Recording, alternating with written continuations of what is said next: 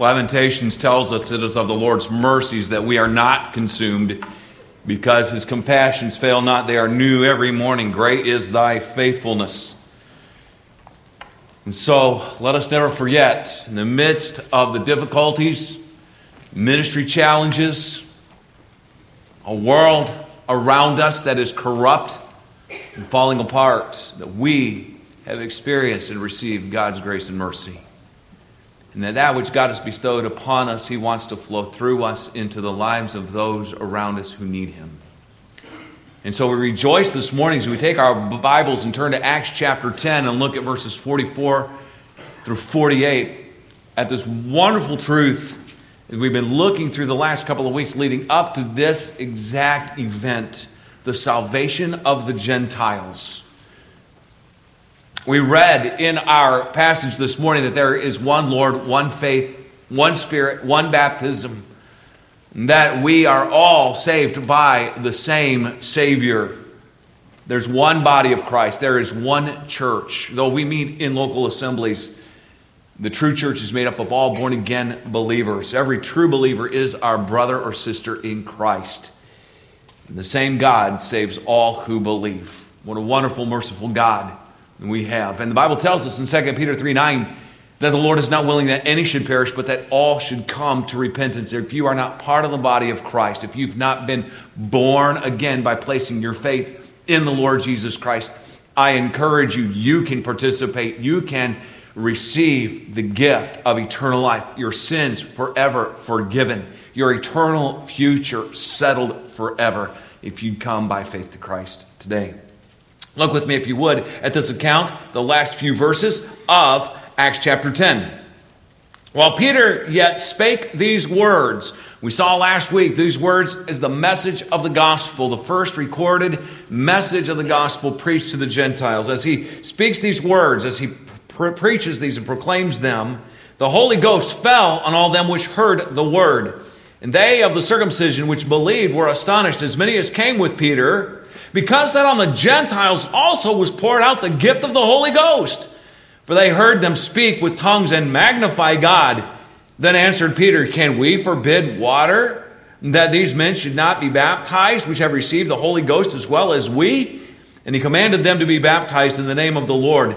Then prayed they him to tarry certain days. The salvation of the Gentiles is what I want to highlight first this morning in our message. In Romans chapter 10 and verse 17, the Bible says, So then faith cometh by hearing, and hearing by the word of God. This is why we saw earlier in this chapter that God had Peter go up on the rooftop about lunchtime and lower down the great sheet with all of the clean and unclean animals. And as Peter looks on this vision, he hears the voice, Peter, rise, kill, eat. And he says, Not so, Lord, nothing unclean has ever passed through these lips. And God repeated that vision two more times, and after the third time, in Peter's response, God says, Don't call unclean what I've called clean. And after that, and while Peter is wondering what in the world does this mean, and he's processing this, the men came from Cornelius. God had, through the angel, given the message to send for Peter, Simon Peter, dwelling in Joppa with one, Simon the tanner. And so he sends them in, and in God's perfect timing brings them together. And even as Peter's still kind of figuring all of this out, these men come asking for him, and the Spirit of God says, Go with them because I've sent them. Something highly unusual for a Jew to go with Gentiles, even to talk with them, let alone go with them. But he does, and we see that as he goes, that Cornelius was already prepared. He had gathered friends and relatives to hear the message of God from Peter, for the angel sent directly from God told him that this messenger, Peter, would preach the truth to them, exactly what they needed to hear. For though Cornelius was God-fearing and respected and honored the Jewish way and believed and was beginning to believe that there was only one true God instead of many gods, he was not yet a born-again believer, not yet trusted Christ as Savior. Yet God was preparing him as God was preparing Peter, bringing them together in his perfect timing to proclaim this gospel. And we see the wonderful message of the gospel beautifully presented by Peter as he's filled with the Spirit of God and preaches the truth. And now we see the salvation of the Gentiles. Why did God use Peter to present the gospel to the Gentiles? Well, first, because the apostle Peter was representative of the apostles. And so when he preaches and he proclaims, and remember he took witnesses with him, Jewish believers that were brothers in Christ, when he takes them with them, they witness what God does here. But the message of the gospel must be proclaimed by us. I think there might be, in our day and age, a reliance or a false assumption that everybody's heard the gospel clearly presented. Hey, you can probably search it on YouTube, or you can turn on religious television. You can turn on religious radio. There's no reason why anybody can't hear the gospel. Everybody's familiar with the gospel. And we kind of think that kind of takes care of it because technology is so prolific, because the message has been proclaimed in so many ways. It kind of, we think, eases our responsibility before God, our accountability, to personally witness the gospel of Jesus Christ. And yet, the most powerful proclamation of the gospel is a personal one-on-one sharing of the testimony and presenting the gospel of Jesus Christ. Not that God does not use corporate worship services like this to present the gospel in revival meetings, evangelistic meetings. Certainly God uses those tools. Can God use our live stream for people to get saved through that ministry? Sure. And Christian radio and television. Yes, God can use that, but let us not assume that every person we meet has heard the gospel and had that presented clearly to them, or that they have been exposed to a genuine, born-again, Christ-following believer. Let's go on the assumption that they may have never clearly heard presented the gospel of Jesus Christ, and that we may be having the opportunity to plant the seed of the gospel again, as we saw that God was preparing Cornelius' heart. Let's ask God to bring people into our lives that the soil is prepared. They're wondering, they're searching, and give the opportunity to plant the seed of the gospel in their heart, or to be able to water that seed if it's already been planted.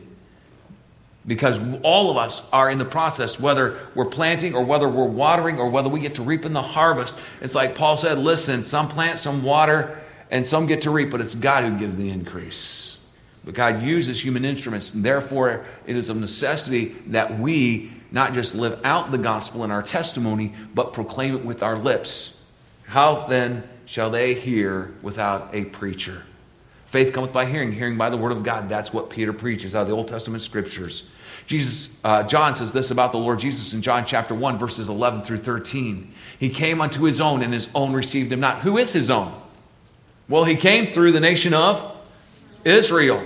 And the Jewish nation, by and large, rejected Jesus as Messiah. Why? Because he wasn't the Messiah they wanted.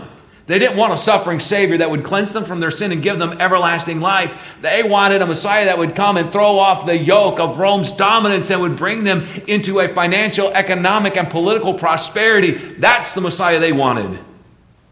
And they ignored the prophecies in the Old Testament concerning the suffering Savior. By and large, yes, there were believers in Israel during Christ's day, and at Jerusalem, at Pentecost, many were saved. Following after that, many were saved. And by the way, God is still saving Jewish people. But by and large, the nation of Israel, when Jesus came, rejected him. But the wonderful truth of verse 12 is, but as many as received him, to them gave he power to become the sons of God, even to them that believed on his name. And it's not just a formal acknowledgement. Maybe you are introduced to somebody, maybe a long-lost relative, and you can have kind of a formal, I don't know you, let me give you a handshake, or one of those polite air hugs like this, Or there's somebody and you've heard all about them and you've talked with them on the phone. You've never met them face to face, but you become very acquainted with them and bonded maybe through common experience, though you've not shared it physically in each other's presence or through other common communication. And when they come, man, it's bear hugs and back slaps, and you're so excited and you completely receive them and you bring them in and you have fellowship with them. They become a part of your life. There's some people you can hold at a distance and you're more formal with them, others that you receive. And so salvation is not merely a mental acknowledgement to some theological facts about Jesus Christ. That's not salvation. It's not mere mental assent.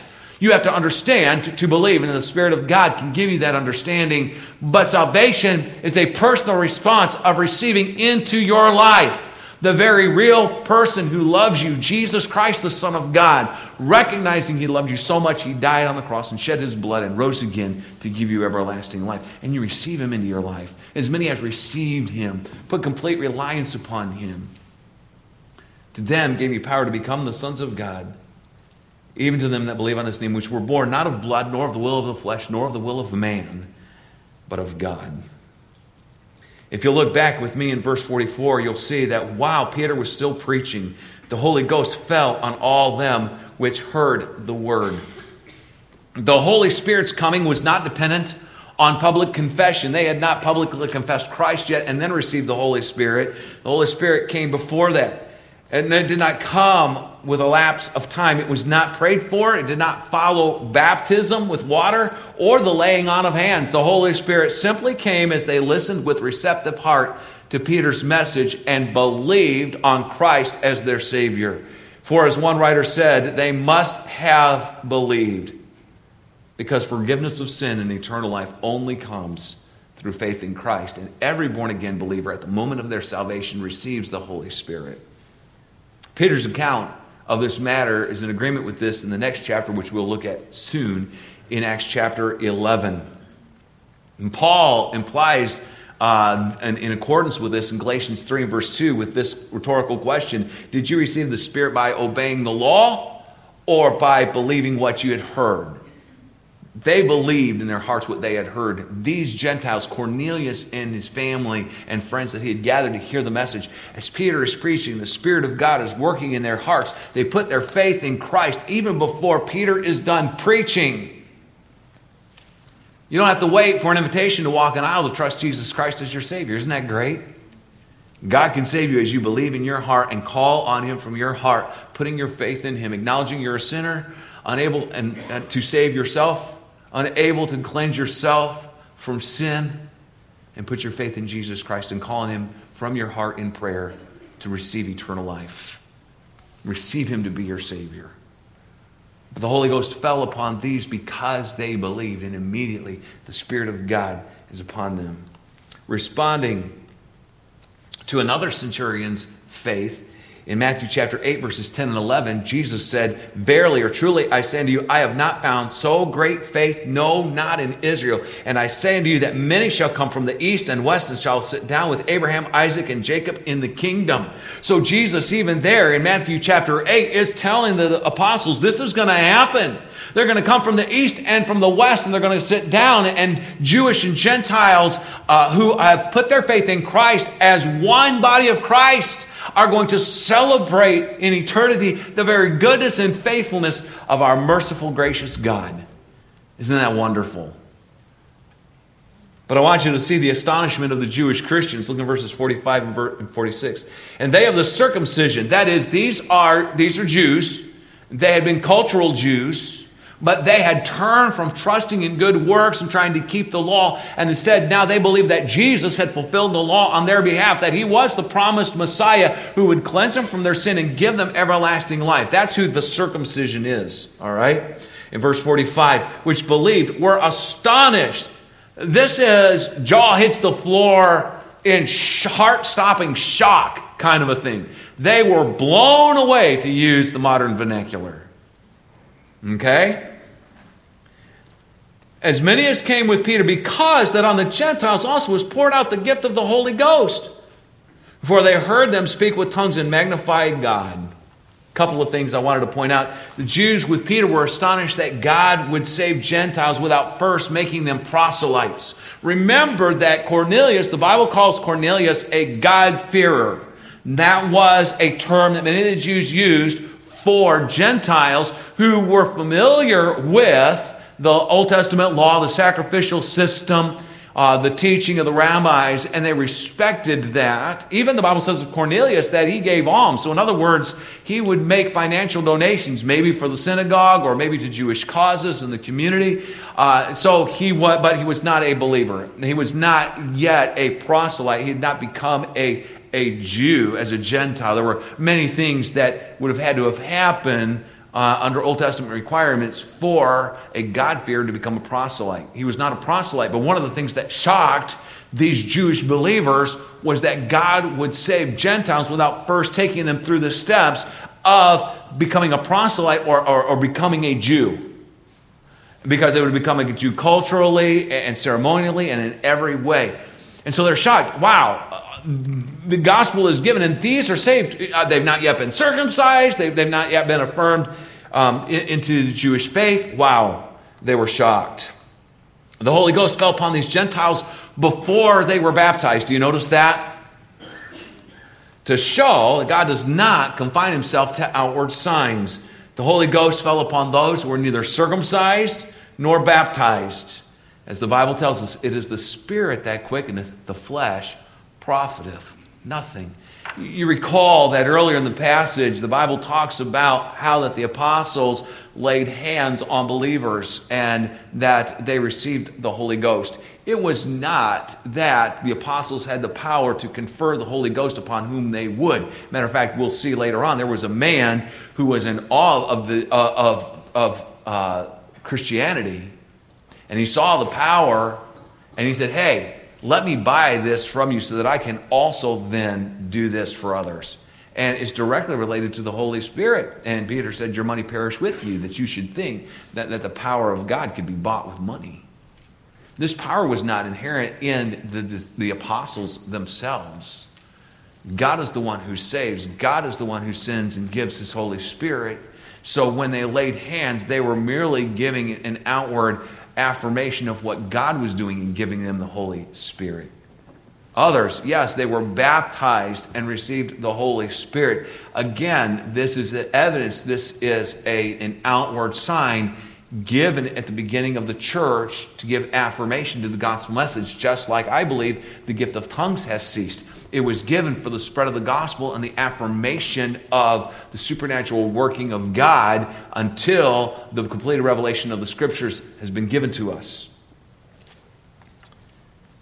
The Gentiles received the Holy Spirit and responded in the same way the apostles did on the day of Pentecost. That must have been a shock, because remember, when the Holy Spirit came upon the apostles on the day of Pentecost, that's what they did. They were preaching in other languages, magnifying God. Every man heard them speak in their own language. So they were preaching in languages that were understandable. This was not some mystical heavenly language that nobody knew and nobody understood. These were other already established languages or tongues, but the speaker did not know that, okay? It'd be like me starting to preach in Swahili. I know a few words, but I'm not familiar with the complete language, right? And so if I were all of a sudden to be able to preach the gospel in Swahili so that people, you would understand that is evidently the supernatural power of God that would be given to me for the promotion of the gospel to those who speak Swahili. That's what God was doing in the early church. That is not what God is doing in this present time. But the exact same way, and the apostles must have remembered back, man, this is exactly how we receive the Holy Ghost. God's no respecter of persons. There's not a Jewish echelon of Christianity and a Gentile echelon of Christianity. We are all one in Christ, and we are all on the same level, quote-unquote, playing field when it comes to being children of God. God, by the way, has no favorite children. We're all his favorites. And here's one of the things that's so wonderful about this. The Bible says in verse 46, they heard them speak in tongues and do what? Magnify God. These Gentiles who've grown up in heathenism and polytheism, paganism, having heard the gospel, believed, and the Spirit of God comes upon them. And the outward evidence of that is that they're speaking in other languages, and what they're speaking magnifies God. What glory. Although salvation is a miracle of God, we should not be shocked when God saves anybody. These witnesses, and maybe even Peter himself, was a little taken aback that before they were made proselytes, before they were baptism or hands laid on them, they received the Holy Ghost. And this really then is the pattern you see through the rest of the book of Acts. And that is the normative and what we understand today, that as soon as a person receives Christ as Savior, they receive the Holy Spirit. Now, does God want believers to then follow in baptism? Yes, but that is not a seal of their salvation. It is a testimony they've already been saved, and it is a step of declaring one to be a disciple or a follower of Jesus Christ. G. Campbell Morgan said, and I love this because the Jewish believers were shocked that these Gentiles had believed and received the Holy Spirit. They were astonished. And G. Campbell Morgan said this. This is a point well taken. He said, we labor so hard to make the gospel plain. And we should know the gospel.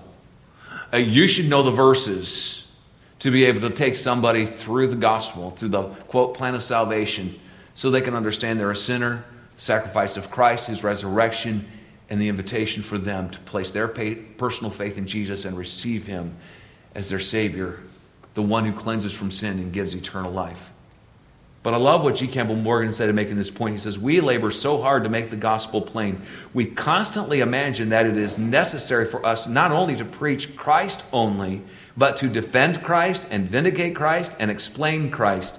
We leave so little room in our preaching and teaching for the cooperative ministry of the Holy Spirit.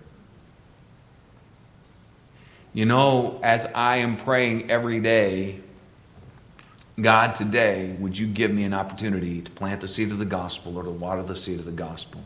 Would you allow me a gospel opportunity today? That I am also reminded, Lord, and would you prepare me by your Holy Spirit? Prepare that person's heart. For God, only you can change the heart. Only you can illumine the understanding of an unbeliever. God, I'm in reliance upon you. It does not negate my responsibility to study, to be prepared, and to be as equipped as I can to share the gospel, but I cannot rely on my preparation. I rely on the power of the Spirit of God to take the Word of God. Remember, so the faith cometh by hearing, and hearing by the Word of God. And Lord, you take the Word of God as I share it. And Lord, I may mix up a reference and a verse. I may mix up a phrase. I may mess something up. But Lord, though I'm not going to be careless, I want to be as careful as I can. I realize that I will take the risk even of messing up and getting a little confused or not as polished a presentation of the gospel as I would like. But Lord, I trust that through your Holy Spirit, you can take my faltering, stammering, imperfect presentation of the gospel and use it by the power of your Holy Spirit for your glory. And folks, it's like riding a bicycle. The more you do it, the better you get at it. And you know, as the more that we share the gospel, the more God will give us a proficiency and an opportunity in that. But never is it that the Holy Spirit is running along with us. You know, when you're training a kid how to ride a bicycle, after the training wheels come off, what does mom and dad usually do? They hold on to the handlebars and the seat, right? And they pedal, and they're going with them like this, right? Well, never does the Holy Spirit say, okay, go ahead. But the Holy Spirit is with us, always enabling us. But I am saying that the more that you're faithful to witness and rely on the Spirit of God, that God will use you.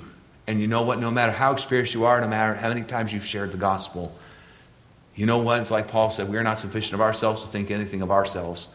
Our sufficiency is of God. You know, that carries over into discipling our children.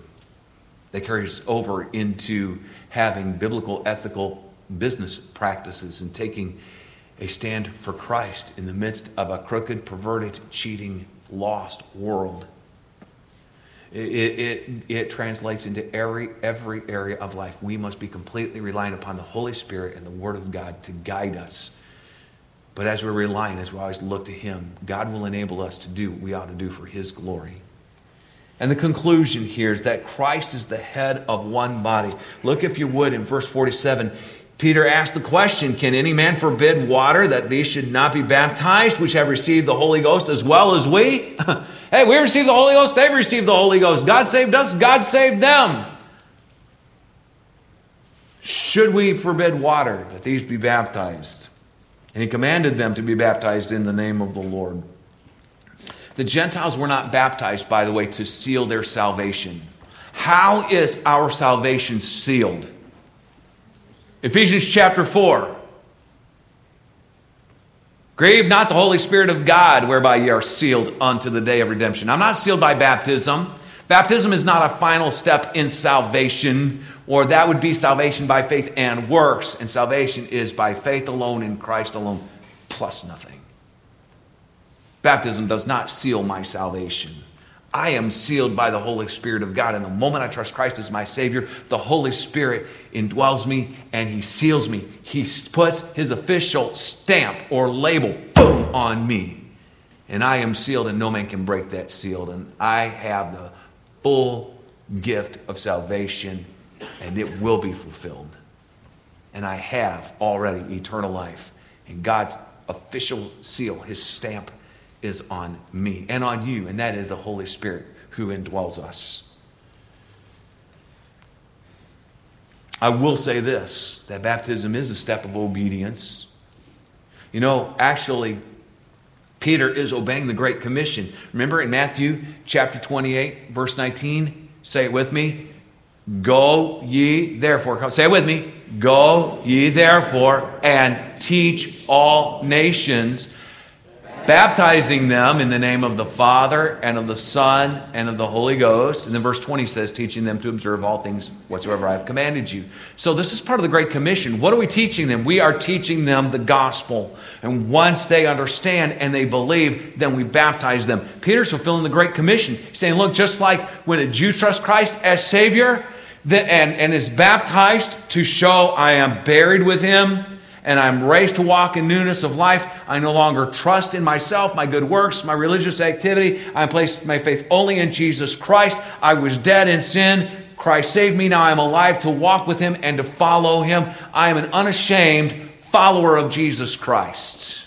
And just like the Jewish Christians did that when they trusted Christ, so Gentile Christians should do that as well. And it is that step of obedience. It's commanded by Christ. The apostles were to baptize. We are to continue to baptize those who believe.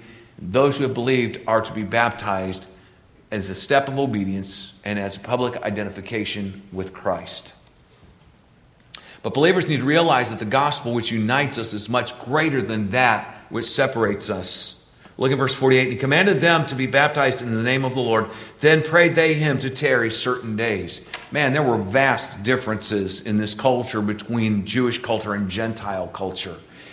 And the believers needed to realize that the gospel which unites us is much greater than that which separates us. Now, don't get nervous, because I'm not talking about compromising our standards of holiness or doing away with ecclesiastical separation.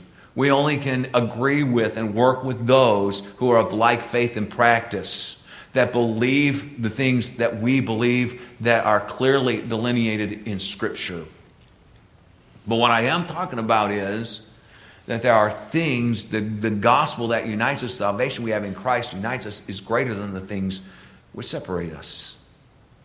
Maybe you've heard the hypothetical joke about St. Peter is leading some people through heaven and all of this. And as he's walking, they see this section of heaven, and it's bricked off. It's this huge brick wall, right? And it's kind of sectioned off.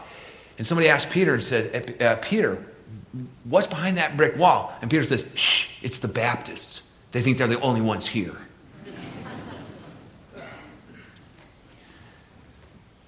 Let me give another illustration. I think this will hit close to home. A couple of weeks ago, the coolest bus I've ever seen in my life parked in our church parking lot.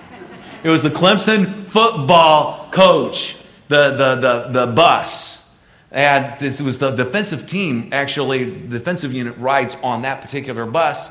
And Coach Sweeney always rides with the defense. And so he rides in that bus. And I did not fall to the ground in worship, all right? I was not paying homage. But I was like, yeah, Clemson, right? And we have Ohio State, we have Michigan, we have Auburn, Alabama, Tennessee. We've got all kinds of different college football loyalties. And it's fun to talk about them. And here in the South, it gets to be pretty serious business, man. I'm telling you. But you know what? The gospel that unites us in Christ is greater than our college football loyalties.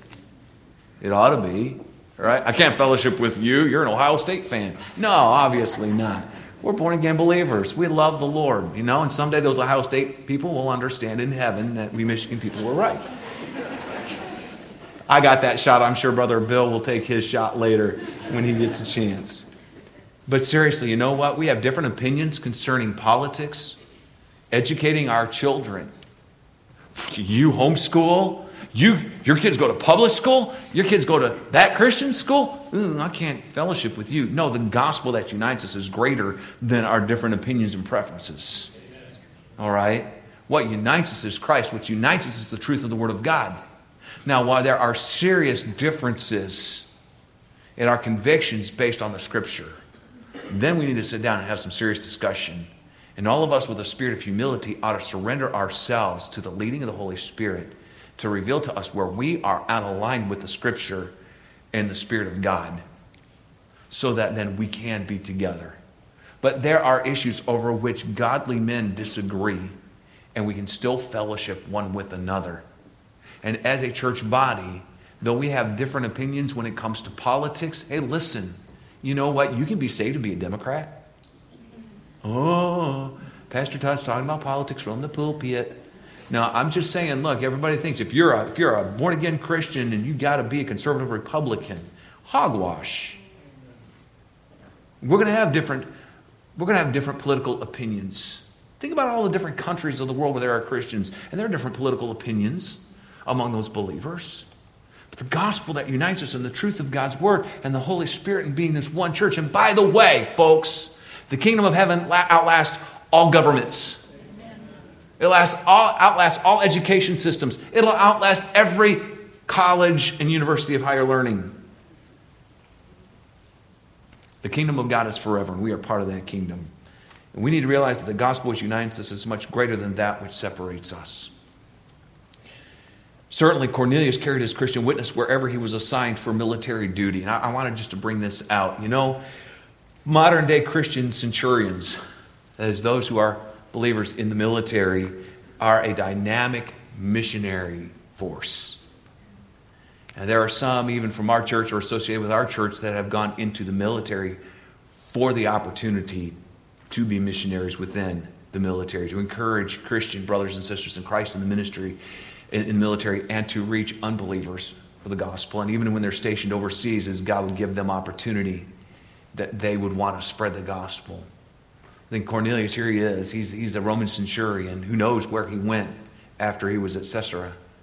But you know what? Wherever he went, he was a representative for Christ. And I think, you know, this morning in our hearts, we ought to thank God for our Christian brothers and sisters in Christ who are in the military, who are salt and light in the military.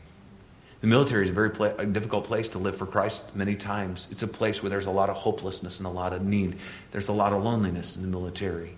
And praise God for brothers and sisters in Christ who have that as part of their mission to reach out to others for the gospel of Christ, to strengthen brothers and sisters in Christ that are in the military and that will take the gospel as Christian centurions wherever they go throughout the world. Peter and his Jewish brethren stayed and had fellowship with Cornelius and the other new believers. Although their backgrounds were drastically different, there was a family bond in the love of Christ. May that be true here at Berean, that we would be bound together in the love of Christ, that we would not allow any differences of opinion or even certain applications of Scripture where the Scriptures give room for choice. And we need to be careful with that. But that we would not allow those differences to divide us. And that we'd be very careful with those who are not part of this local church body, who are believers in our area, that we would not hold ourselves aloof from them, but that we would treat them as family. For we are all part of the one church of the Lord Jesus Christ. Let's bow our heads this morning. Let's bend our knees, spiritually speaking, before our Lord. The invitation this morning will not have a come forward invitation this morning, but the invitation is this.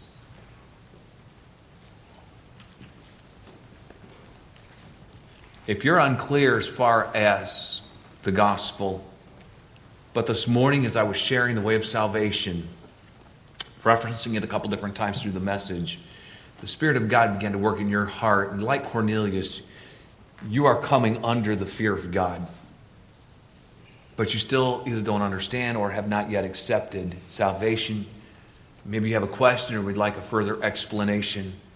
Just like Cornelius invited Peter to proclaim the truth to him so that he would know how to respond to God. I would invite you after the service to find me in the connection point. Let me take the word of God. So then faith cometh by hearing, and hearing by the word of God. I'll just share what God's word has to say. Maybe you came with somebody. You're a guest of somebody this morning, and you know that they know the Lord Jesus Christ. I would encourage you to go to them. What a joy it would be for them. They who love you and concerned about you and have invited you to the service, to allow them to take the word of God and show you the way of salvation. You can make that decision today. Brothers and sisters in Christ, there is nobody beyond the reach of our God when it comes to salvation. Let me encourage you to continue to pray for those for whom you have prayed in the past or have witnessed to in the past, but maybe in a very practical sense, you've really kind of given up attempting to reach them with the gospel. Maybe there are others, people that you're just meeting, and from what you're seeing and experiencing, though you would acknowledge on a mental level, and God can save anybody, in a practical sense, you don't think it's likely they're going to get saved. Would you ask God to change your heart and mind about that? And treat them with the love of Christ and look for opportunities to witness to them. And let's remember that though we have different opinions and different preferences, that we're not all part of the same local assembly. All who have put their faith in Jesus Christ have the Holy Spirit, believe the Word of God, and will be with us together in eternity, worshiping and serving Christ. And let's make sure that even this morning we prepare our hearts and our attitudes to be loving and welcoming and serving of our broader church family. And maybe there's somebody with whom, as a believer, you have been in disagreement. And maybe you've not treated them right. Maybe you've sinned against them or they've sinned against you. Satan would love nothing more than to continue to drive a wedge in that relationship, which could cause division within the greater body of Christ, whether in this local assembly or beyond. Would you humble yourself before the Lord and confess that sin to Him this morning? And would you commit to the Lord to give you the humility and yet the courage to go to that person and to make things right with them at your first opportunity, so that God can be glorified and the body of Christ can be unified? As our musician begins to play our invitation song right now, would you consider these things and pray?